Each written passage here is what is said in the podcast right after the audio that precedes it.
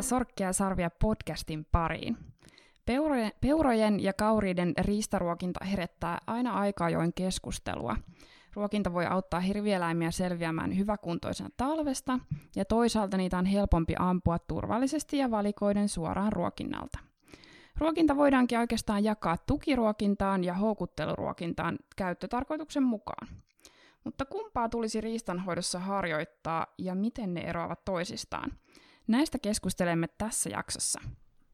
Emäntänä tässä äänessä on Johanna Helman Suomen riistakeskuksen viestinnästä ja seurassani etäyhteyksien päässä on Suomen Metsästäjäliiton luonnon- ja riistanhoitopäällikkö Ere Greenfors. Kiitos paljon Ere, kun tulit jaksoon mukaan. Moi vaan, kiitos, pääsin mukaan.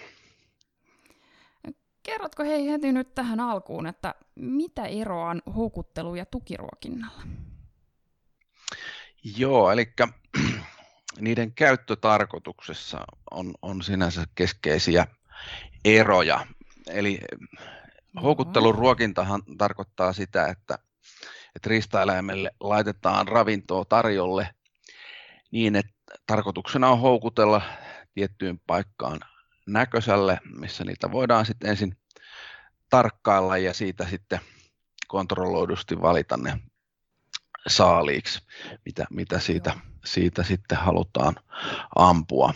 Ja sitten sit taas tukiruokintahan on, on semmoista pitkäkestoisempaa ruokintaa, jolloin autetaan niitä ruokittavia eläimiä selviämään talven yli parempi kuntoisina. Että autetaan, autetaan niitä, niitä siinä ravinnon hankinnassa, mikä muuten, muuten olisi niille sitten vaikeaa. Joo. Ja sit... No siinä on varmaan sitten ravinnon määrässä on, on sitten paljonkin eroa varmaan. Joo, eli houkutteluruokinnassahan käytetään tyypillisesti pienempiä ruokintamääriä ja tämä ruokinnan ajankohta sitten sijoittuu siihen metsästyskauden yhteyteen ja tukiruokinta on sitten pitkäkestosta, että vähintään semmoista koko talvikauden läpi kestävää, jossa se tarjottava ruokamäärä on yleensä myös suurempi. Ja tukiruokintaa Joo. jatketaan, kunnes maastosta alkaa löytyä sitä vihreätä vihantaa. Ja tärkein aika tukiruokinnalle on toi, etenkin toi helmikuusta eteenpäin oleva aika, silloin kun viherravintoa ei, ei vielä ole ja edelliskauden luonnonravinto on jo mahdollisesti sieltä lumenalta kertaalleen jo kaiveltu. Joo, eli ihan, ihan kohta onkin sitten, sitten sen aika, että tässä nyt kun tammikuussa tätä äänitetään, niin, niin, niin kohta voisi tukiruokinnalle olla sitten tarvetta. Ja, ja tärkeää sitten näköjään, ettei jätetä sitten myöskään pulaan, että jatketaan sitä tarpeeksi pitkään. Kyllä, näin on. No mistä sitten tietää, että kumpaa ruokintaa olisi syytä tarjota? Tässä on toki tämä käyttötarkoitus oli vähän erilainen, mutta, mutta että onko jopa tarvetta samalla alueella molemmille? No tukiruokinnan osalta erityisesti harvan peura- ja kauriskannan alueelle sillä on, on tilausta ja sillä on oma paikkansa. Et siellä Joo. se auttaa, auttaa näitä eläimiä selviytymään talvesta lisää, lisääntymiskauteen asti hyväkuntoisina ja, ja, ja ylipäänsä tukiruokinta pitää yllä parempaa vasa, vasatuottoa. Et, et sit mitä tulee tähän tiheen kannan peura- ja kauristilanteeseen, eli puhutaan Etelä- ja Lounais-Suomessa, niin tuota, tukiruokinta ei sinänsä ole tarpeen, vaan silloin on perusteltua käyttää houkutteluruokintaa. Ja sillä houkutteluruokinnalla sitten luodaan perusta tehokkaalle kannan säätelylle ja kontrolloinnille. Joo, okei. Okay. Eli tässä on selkeästi jo tällaisilla eri alueilla näille on paikkansa.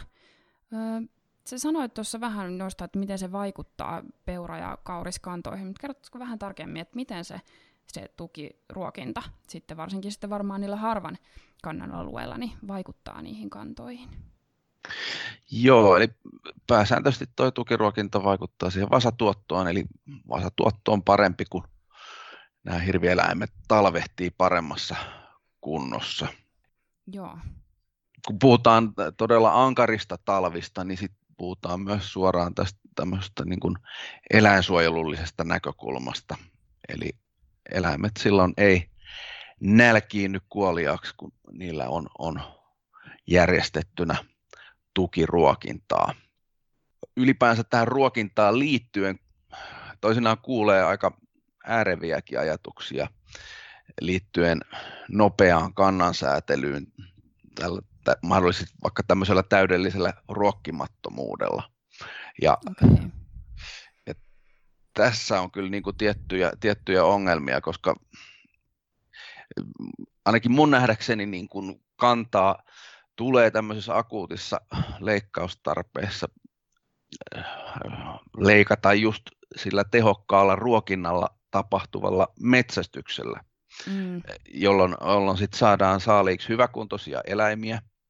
Ja sitten sit jos tulisi tämmöinen nopea ruokintakielto, niin se taas altistaisi eläimet sitten toisaalta taudeille, se saisi aikaan tämmöistä merkittävää ja hallitsematonta eläinten liikehdintää ja se olisi muutenkin aika epäeettinen tapa toimia. Et kuitenkin kun puhutaan ruokinnasta ja sen vaikutuksesta, niin sen vaikutus tähän esimerkiksi peura- tai kauriskantaan, se on kuitenkin aika merkittävästi kantaa leikkaava vaikutus, koska metsästyshän tapahtuu pääosin ruokinnoilta.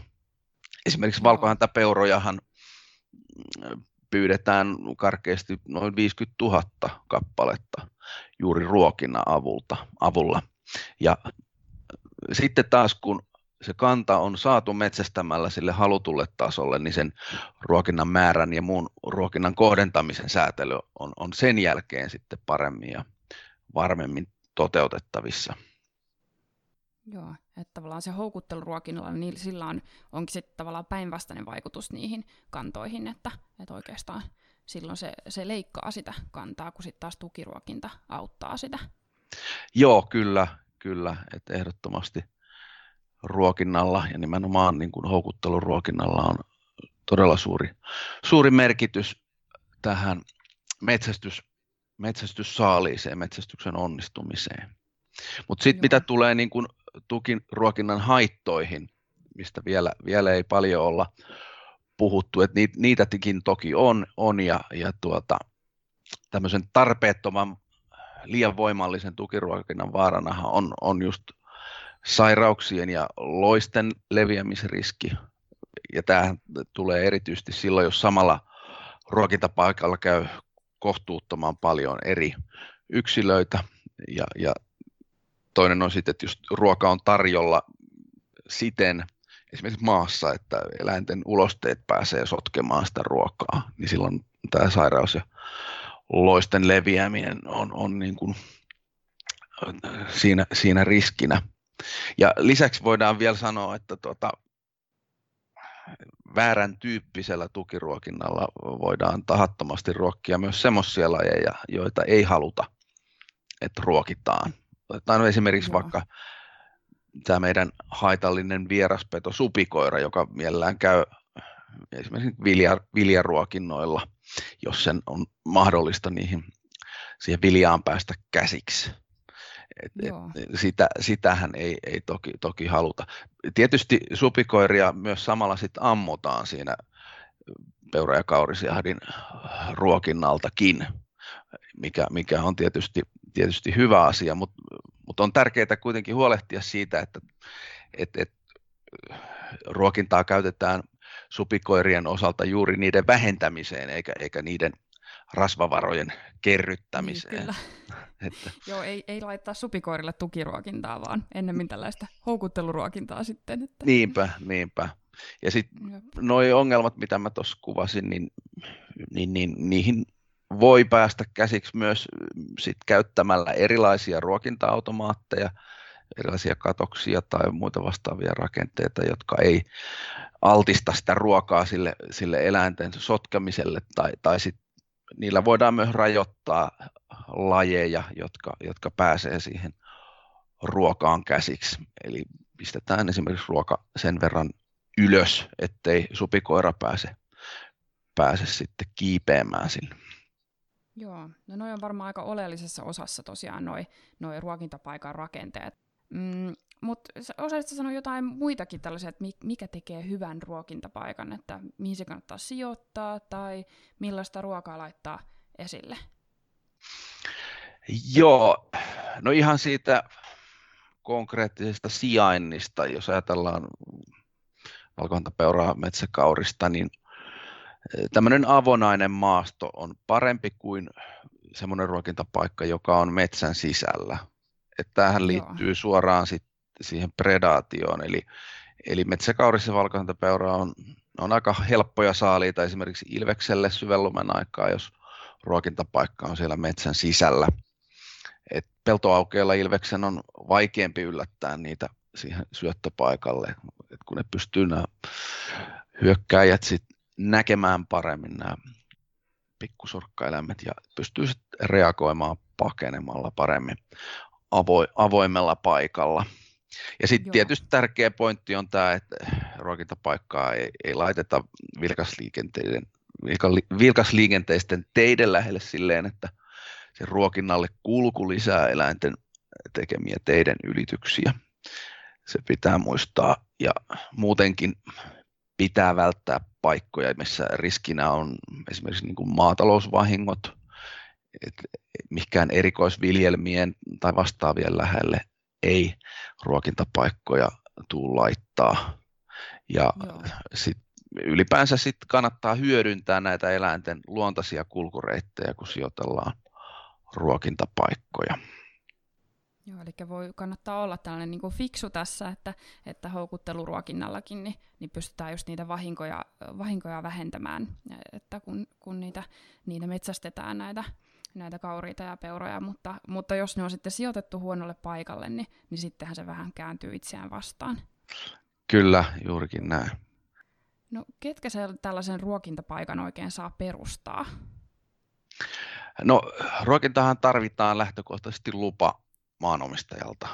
Ja, ja tuota, on hyvä muistaa, että silloin kun vuokrataan metsästysoikeus, niin tämä riistanhoito-oikeus myös siirtyy tälle vuokraajalle, eli käytännössä useimmiten metsästysseuralle, ellei muuta asiasta ole sovittu. Joo, eli se tulee siinä sopimuksessa tavallaan lähtökohtaisesti sen riistanhoito-oikeuden kautta. Kyllä, kyllä. Joo. Ja ylipäänsä sitten tämä ruokinnan käytännön toteutus metsästysseuran jäsenten kesken, niin silloin kun ne ruokintavastuut ja vuorot on jaettu järkevästi, niin se sillä lailla hyvin, hyvin keventää sit sitä siihen hommaan sitoutumista ja tekee siitä vähemmän työlästä. Et, et se on metsästysseuratoiminnan yksi etu, että siinä on, on sitten monta tekijää hoita, mm. hoitamassa sitä hommaa. Et talviruokintahan vaatii sitä sitoutumista viikoittain tai jopa useamminkin, etenkin jos ei ole ruokinta-automaatteja käytössä, niin se on hyvä, että siinä on, on porukkaa, porukkaa sitä tekemässä. Niin kyllä, se on vähän jo vähän, vähän työllä, työllistävämpää kuin sitten vaikka, vaikka li, pikkulintujen ruokinta, että, että se on, on, on sitten, ää, täytyy sitoutua just pitkäksi aikaa ja, ja että sitä ruokaa varmasti on. Kyllä. Mm, voisi olla ihan hyvä ottaa esiin myös riistapellot. Kertoisitko vähän, että mikä niiden merkitys on? Riistapelloillahan on ihan merkittävä rooli sekä, sekä riistan ravinnon saannissa, mutta lisäksi, lisäksi myös niin kuin riistan liikkumisen ja, ja muun, muun käyttäytymisen ohjaamisessa. Ja erityisesti niin kuin riistapeltojen sijoittelulla voi olla tärkeä merkitys niin kuin kesä- ja syksyaikaan, niin kuin mitä, mitä tulee niin kuin liikennevahinkoihin ja, ja niiden ehkäisyyn. Joo. Ja, ja järkevästi ristapeltoja sijoittelemalla voi, voi saada hyvinkin aikaan näiden ihan turhien ristakolareiden tuota, määrän niin kuin vähentämistä. Ja, ja sitten yksi asia on, että ristapelloilla voi parhaimmillaan olla luonnon monimuotoisuutta lisäävä merkitys. Ristapelloissa viljeltävillä sopivilla kasvilajivalinnoilla voidaan lisätä luonnon monimuotoisuutta ihan merkittävälläkin tavalla ja samalla edistää esimerkiksi nyt maailmanlaajuisesti vaarantuneiden pölyttäjien tilannetta. Mm. Et, niin, siinä on monta voittajaa tavallaan. Kyllä, kyllä. Että et riistapellot voi toimia siis osaltaan sit apuna myös pörjäisiä pelastettaessa. Okei. Okay. Olisiko sinulla jotain, mitä sä haluaisit erityisesti näin ruokintaa tarjoavien muistavan? Joo, siihen liittyy aika paljon erilaisia asioita, mitä kaikki ei aina muista, muista sanoakaan, mutta tota, esimerkiksi tämmöinen ruokinnan määrällinen ja ajallinen säätely, se, sen tärkeys on, on hyvä muistaa. Eli ruokinta pitää aloittaa ja lopettaa vähitellen. Ja se, se johtuu siitä, että tällä tavalla eläinten ruoan sulatus tottuu tähän tarjottavan ravinnon muutokseen niin kuin parhaalla tavalla. Et, et niin kuin liian, liian nopeilla ja tämmöisillä merkittävillä ravinnon muutoksilla saattaa olla eläimille jopa hengenvaarallisia vaikutuksia, kun se ruoansulatus ei yllättäen toimikaan normaalisti. Ja, Joo, tuo on tosi tärkeä pointti kyllä, että joo. ei tule kipeäksi sitten siitä ruokinnasta. Mm. Kyllä, kyllä. Et, et pitää, metsästään pitää siis tuntea vähän tätä ruokittavan eläinlajin fysio- fysiologiaa ja sen perusteita. Et itse asiassa ruokinnan perusteella on aika isokin vastuu niin kuin mm. tämän asian osalta. Että, mutta sitten jos mennään tarkemmin tuohon, että mitä siellä tarjotaan siellä ruokinnalla, niin, niin tota, pienillä sorkkaeläimillä se voisi olla esimerkiksi viljaa, juureksia, kuivaa heinää, no valmis rehujakin voi halutessaan syöttää. Ja rehuista, niin tämmöiset erilaiset apilapohjaiset rehut on, on usein hyviä, hyviä pikkusorkkaeläimille. Ja ylipäänsä sitten tämä vaihtoehtojen tarjoaminen, että ei pelkästään esimerkiksi jotain kauraa, vaan, vaan monipuolisuus on siinäkin, siinäkin niin kuin parempi kuin, kuin yksi, yksipuolisuus. Ja jos miettii vaikka metsäkaurista, niin se on näistä pienistä sorkkaeläinlajeista, niin se voi olla hyvinkin valikoiva tässä ravinnon käytössään. Et, et niin kuin valkohäntäpeuralle kelpaa sitten ravinto hieman laajemmallakin skaalalla. Joo. Ja se, mikä on tärkeää muistaa, että, että, että ruokinnalla ei, ei tarjottaisi mitään pilaantunutta, ei tarjota homeisia, pilaantuneita kasviksia, eikä sitten viedä sinne mitään, mitään tämmöistä ihmisen, ihmis, ihmisen tuottamaa esimerkiksi pullaa tai leipää, koska, koska siinä oleva hiiva, niin se, se ei sovi eläinten ruoansulatukselle. Että tämmöiset, tämmöiset kannattaa jättää kyllä ruokinnalta pois. Ja mistä, mistä tuommoista ruokintamateriaalia voisi vois tuota hankkia, niin erilainen tämmöinen puutarhan tuottama ylijäämä, esimerkiksi niin omenapuiden ylimääräinen tuotto on, on, on hyvää tämmöiseen pienten sorkkaeläinten talviruokintaan. Eli, eli jos esimerkiksi on ylimääräistä omenasatoa, niin sitä voi, voi tarjota niin kuin metsästysseuran käyttöön, että tämä, tämä vinkkinä kaikille omena, omenatarhaa ylläpitäville. Varmasti moni pystyy tähän jo samaistumaan, että on paljon niitä ylimääräisiä omppuja. Kyllä, ja tämmöiset erilaiset pintavaurioiset ja nahistuneetkin niin kuin juurekset, mitä, mitä saattaa ylemmäärin sitten tulla, niin ne on esimerkiksi hyvää, hyvää ruokintamateriaalia pienille sorkkaeläimille. Eli no, muistetaan nyt, nyt sitten ruokinnoissa, että tarjotaan semmoista laadukasta ja monipuolista ravintoa ja, ja aloitetaan ja lopetellaan ruokintaa vähitellen. Suurkiitos sulle Ere, kun avasit nyt tämän tukiruokinnan ja houkutusruokinnan taustaa. Joo, kiitos. Tämä podcast on Hirvitalousalue-toiminnan kehittäminen hankkeen yksi viestintäkanavista. Ja hankkeessa on nyt tuotettu hirvieläinten ja villisian metsästäjille paljon koulutusmateriaalia, jotka löytyvät Riista-infosta.